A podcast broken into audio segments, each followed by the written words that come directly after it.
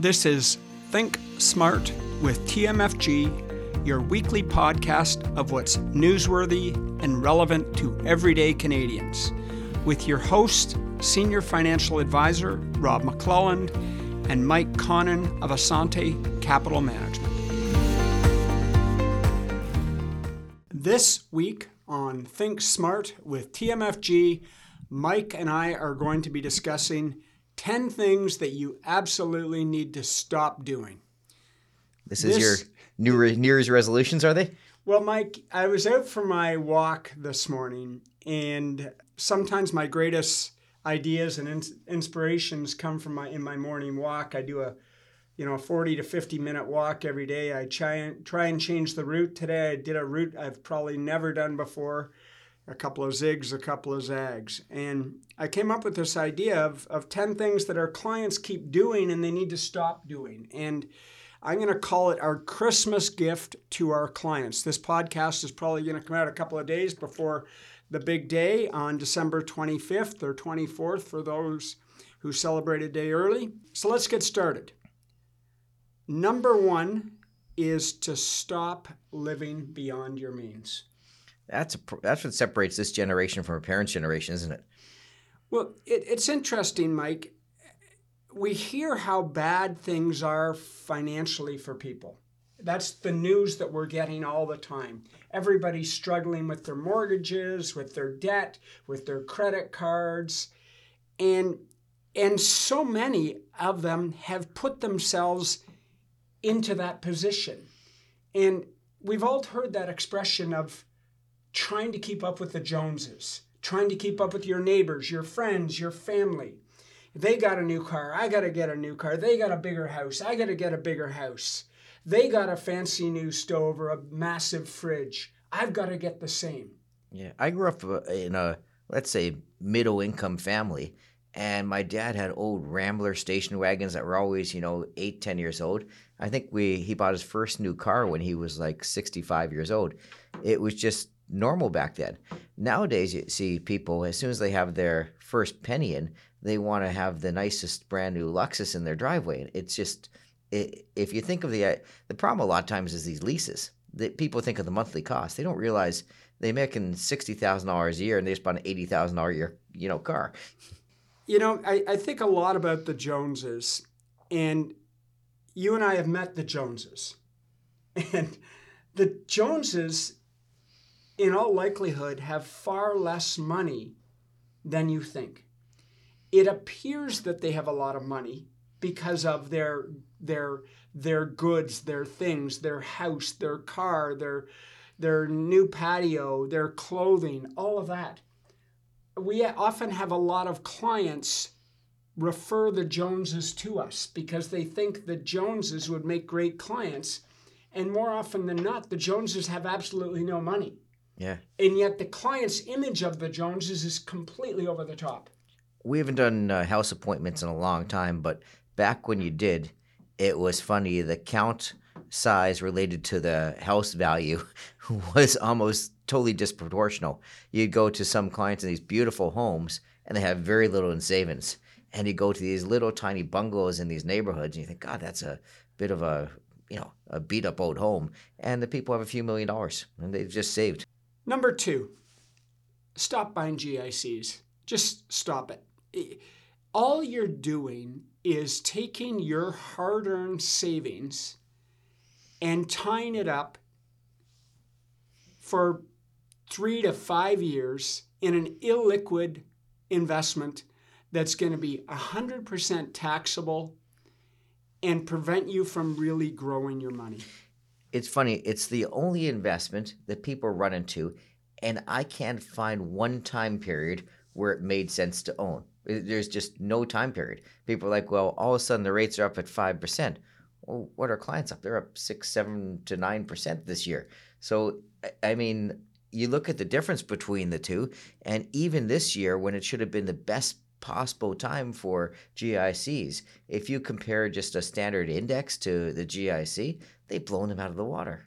you're far better off to take that $20,000 and rather than putting it in a GIC, and I'm not a big believer in picking individual stocks, but you'd be far better off to put it in in that bank stock than putting it into a GIC. All they, that bank is going to do is take your hard-earned money and go out and loan it to someone else and earn a better return than you're getting. You have to remember that. Number 3. Stop trying to pick things what do I mean by that, Mike? I see a lot of people try to pick stocks. I go through, you know, probably about 20% of my clients at some time in their history, sometimes before us, have picked some stock. And I don't sell it just to leave it on the statements as a reminder not to do that again because it's, they're very, it, it's so frustrating for us because every time someone wants to buy some mining company, some type of uh, weird high tech thing or something like that, every time I hear it, I know in my brain eh, that it's going to lose all its money. And you can't say that because uh, there could be one that actually goes to the roof. They could have found the next Apple, and that's always in the back of your mind. I've yet to have the client find the next Apple. I think people like are, are, collectors. They like to collect mutual funds. If I buy enough of them, it's all going to work out. If I buy enough exchange traded funds, that's the new mutual fund. It's all going to work out. And if I buy 20 different stocks that, you know, appear to be really good companies, it'll all work out. Trust me, it won't work out. You know, the funny thing is, this is not a new thing. How many times have you had old clients come with the wallpaper, as I call it, of old stock certificates from the 1960s and 70s of all these mining companies? And they say the kids go through their grandparents or their parents' uh, stuff when they die, and they come up with this big bag of certificates and go, I think we're worth millions, and they're worth zero. So this has been going on for a long time. Number four, stop being distracted by shiny things. Now, we are in the season of shiny things. It's Christmas light season, it's balls on the tree, it's gifts under the tree. You go into the stores and they're all lit up and colorful and beautiful. And, and in investing, those same things occur. There's always some new, hot, sexy thing that you, you need to throw your money into think of yourself as a fish. the fish that get distracted by shiny things are usually eaten. And that's what happens to investors who get caught by shiny things. They get eaten alive by the markets. Right? They're yep. going to get hooked. Yep. And and and they're going to get hooked and they're not going to be get to be able to get off of it. And what are the shiny things today? I mean, cryptocurrency, it is the if if you haven't figured it out already, it is the biggest scam that uh, has ever been played on the world. Uh, NFTs, non fungible tokens, another complete scam. Investments in art, for most people, it's a scam. Uh, real estate investments, you know, no money down, guaranteed income for life. It is not like that. It is work. You can make a lot of money in real estate, but it is work. It is, there's no easy way to make money in real estate we both know if we found a way to make 20% guaranteed, we would not tell anyone about it. it it's it, if you had that, why would you go be spreading that around the world? It would be the greatest thing ever. Imagine the advantage you'd have on the rest of the world. And all these people are telling you they have a guaranteed way to make these. It doesn't exist right? The, the guaranteed investment. Uh, what, what's it called on the radio today? And it's a real estate investment. I, I think of that every time I hear it. I think of if this is really a good idea, why are you broadcasting it to the world? Yep. Okay. Next one. This is getting a little closer to home. Stop. Please stop giving money to your kids in their 20s and 30s and 40s. You are taking away their desire to be successful. And we see it time and time again. The kids of our successful clients are not being successful because their parents have made it too easy for them. And they continue to make it too easy for them. They're living beyond their means. That has to stop. And the only way it's going to stop is when they have no other means to turn to and they realize they got to change their behavior. If you keep funneling the money, whether monthly or lump sums, you're, you're killing their desire to be successful. You always remember you got to be a parent, not a friend, and not a bank, right? A, a parent has responsibility, and it's not always to tell to make the kids happy. It's to make them successful. And people fall off of that. And parenting is difficult. We always talk about it too. And, you know, from when you have babies, it's tough. When you're dealing with teenagers, it's tough. And then when it gets out to the, the, the home, it doesn't end, right? The easy thing to do is just give money, but you haven't done any good. You haven't taught your, your kids how to, how to hunt, right? And you got to teach people how to hunt. You know, what, what was the saying? If you give someone fish, you feed from their day. And if you teach them how to fish, you feed them for their life. You got to teach your kids how to fish I know we're doing a lot of fishing analogies here. we are. Next one, number six, stop looking at your statements. We have clients that look at their statements every day. They look at their statements every week. They want us to mail them monthly statements because they just can't get enough of it. Your, your biggest investment, in all likelihood, is your house. Do you look at the value of your house every day? Do you look at it every week, every month? No, not at all. Stop looking at the value of your investments. Uh, you know, the chefs have an expression looking is not cooking. And, and I'm going to say, looking is not investing. Look at it maybe quarterly, a, a glancing look at, oh, that's nice, or oh, that's too bad, it's down a little bit. Maybe once a year you do a deeper dive into it. That's all you need to. Let the thing grow, let it mature. You know, what, what's wonderful about that approach is Sometimes you look down, like I look down at my accounts right now.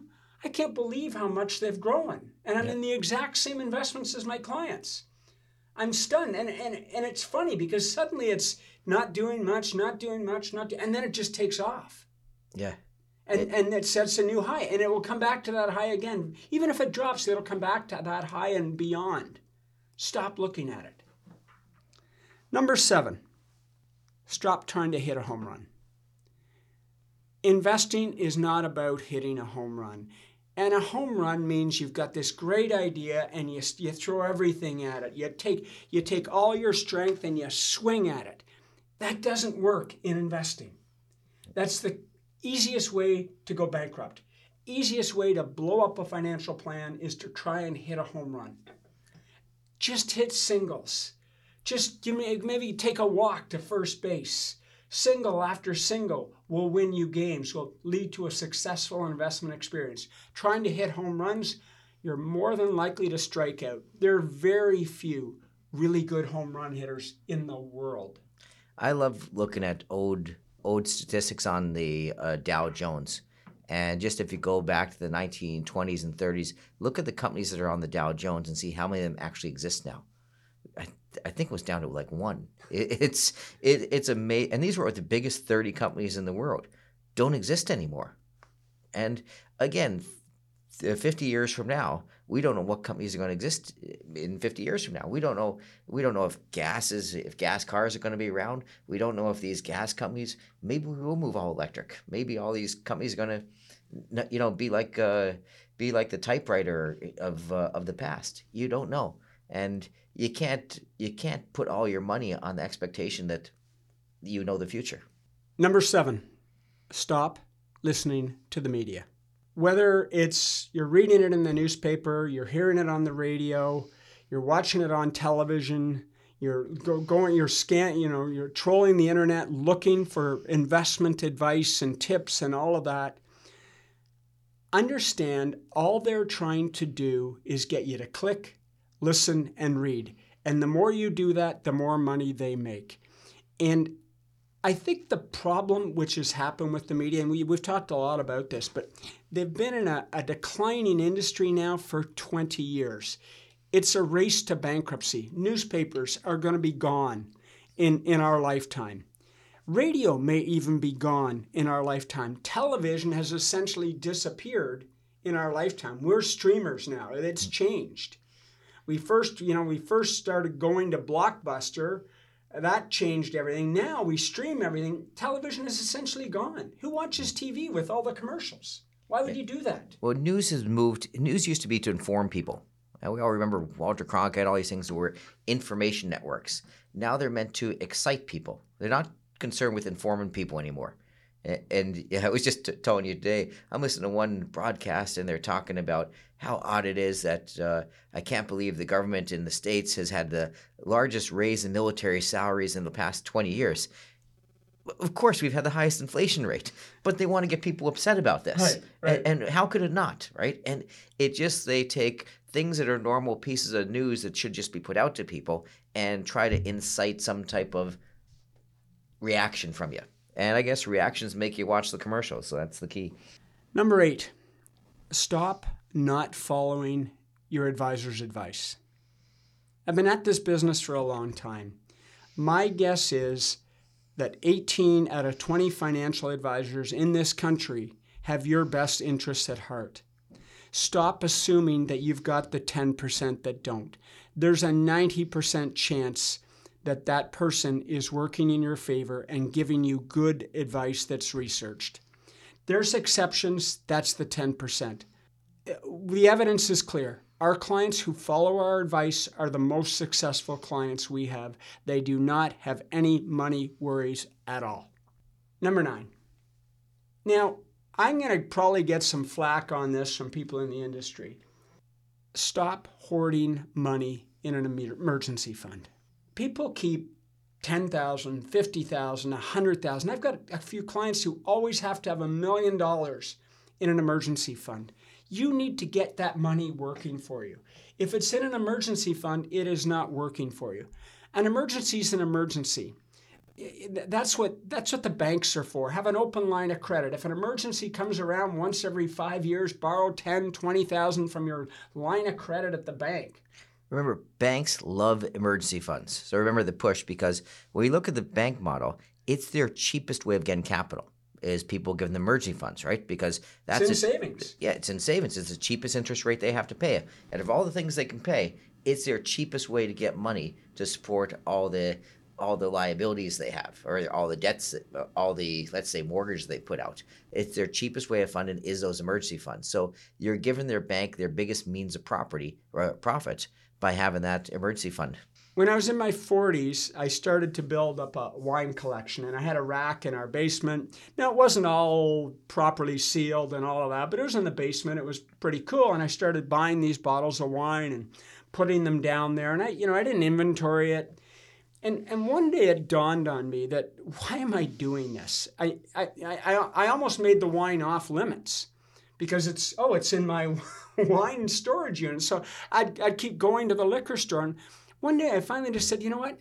The liquor store is my wine cellar. I can go down i can be there in 10 minutes and i can choose from all the greatest wines in the world. And a lot of them now have a rating that tells me how good they are. And whatever money i have that i can afford to buy i can put it into that wine. Same with an emergency fund. I do not keep an emergency fund. I, I, I don't. I just, I never have. Yeah.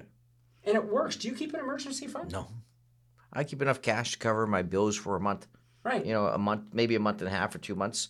Uh, so I'm not uh, trying to move things. You like to move things between accounts more than I do. I do. if I need money, I'll borrow it from the line of credit Yeah. for three days. Like, it's not a big issue for me. Yeah. You need to have access to credit. I always tell my kids make sure someone offers you a free credit card, free line of credit, take it. You never know when you might need it. Yeah. Just don't use it too often. Okay, number 10. And this is a tricky one, but stop not devoting any time to your financial situation. Your financial situation is your future. Whether you're 20 years old, 40 years old, 60 years old, or 70 years old, your financial situation is important for your future. It helps to secure your future. It deserves at least minimum six hours a year. Yeah. Is six hours a year reasonable, Mike? It's reasonable. The problem with these podcasts is we're preaching to the converted. So people who are generally listening to these podcasts usually come in for meetings and like to meet regularly. It's but it's frustrating if you have kids and you have things and they haven't met with their advisor. This is some stuff to put to your friends and family and go and say to them, "Hey, you know, you should be sitting down with your advisor and at least meeting twice a year and spending a few hours looking at your own financial situation. It's one of the most important things in your life. It's going to take care of you through your old age. It's going to make sure you have a happy retirement where you can travel, you can do things you want. If you need to help out your family, you can help out your family. It's all based on the time you put in to make sure you're getting set for that. And we're asking all these people because you guys are great, all you converted people who listen to these podcasts, talk to friends and family and just say, hey, have you talked to there's as we said there's a lot of good people out there. I mean obviously talk to us but i mean there's other great advisors out there. So make sure they're at least talking to someone and if they don't have anyone who's great in their life have them talk to us. I actually think the best christmas gift that you could give to your friends your family members the joneses is send them this podcast this podcast alone is probably worth it because I can tell you most of them are making six or seven of these mistakes. That brings us to the end of another week. Thank you for joining us. This is Rob and Mike with Think Smart from the McClelland Financial Group of Assante Capital Management, reminding you to live the life that makes you happy and have a Merry, Merry Christmas.